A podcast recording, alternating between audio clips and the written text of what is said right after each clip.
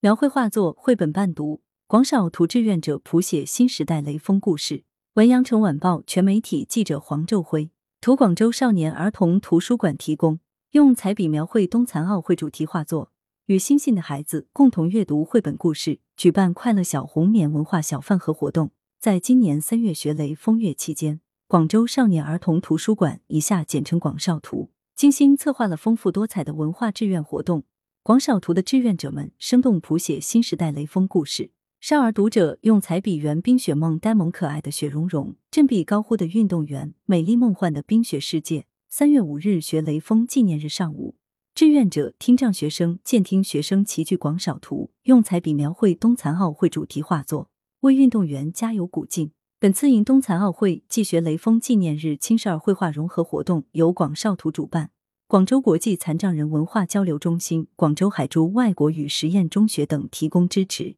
旨在普及冬奥知识，宣传冰雪运动文化，弘扬和传承雷锋精神，激发广大青少年儿童从小立志、奋勇争先、追逐梦想。活动现场，三十多名听障学生、健听学生志愿者共同创作二十幅绘画作品，他们紧扣北京二零二二年冬残奥会主题，放飞心中五彩斑斓的想象力和天真烂漫的奥运梦想。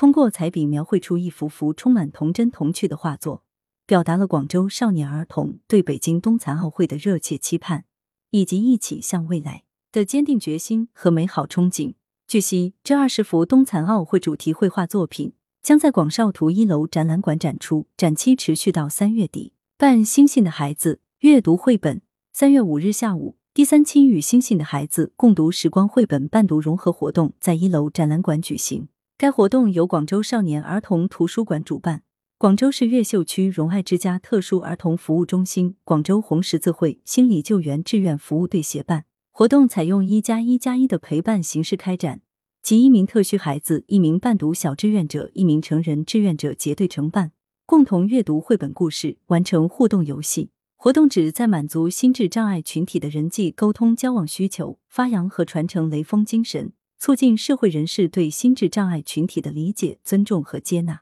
营造温暖、友好、平等、包容的公共文化环境。活动开始前，伴读小志愿者开心的寻找自己的新娃小伙伴，他们互相问好和交谈，逐渐熟悉彼此。活动现场，广州红十字会心理救援志愿服务队的志愿者南瓜姐姐给孩子们讲述绘本故事《动物奥运会》。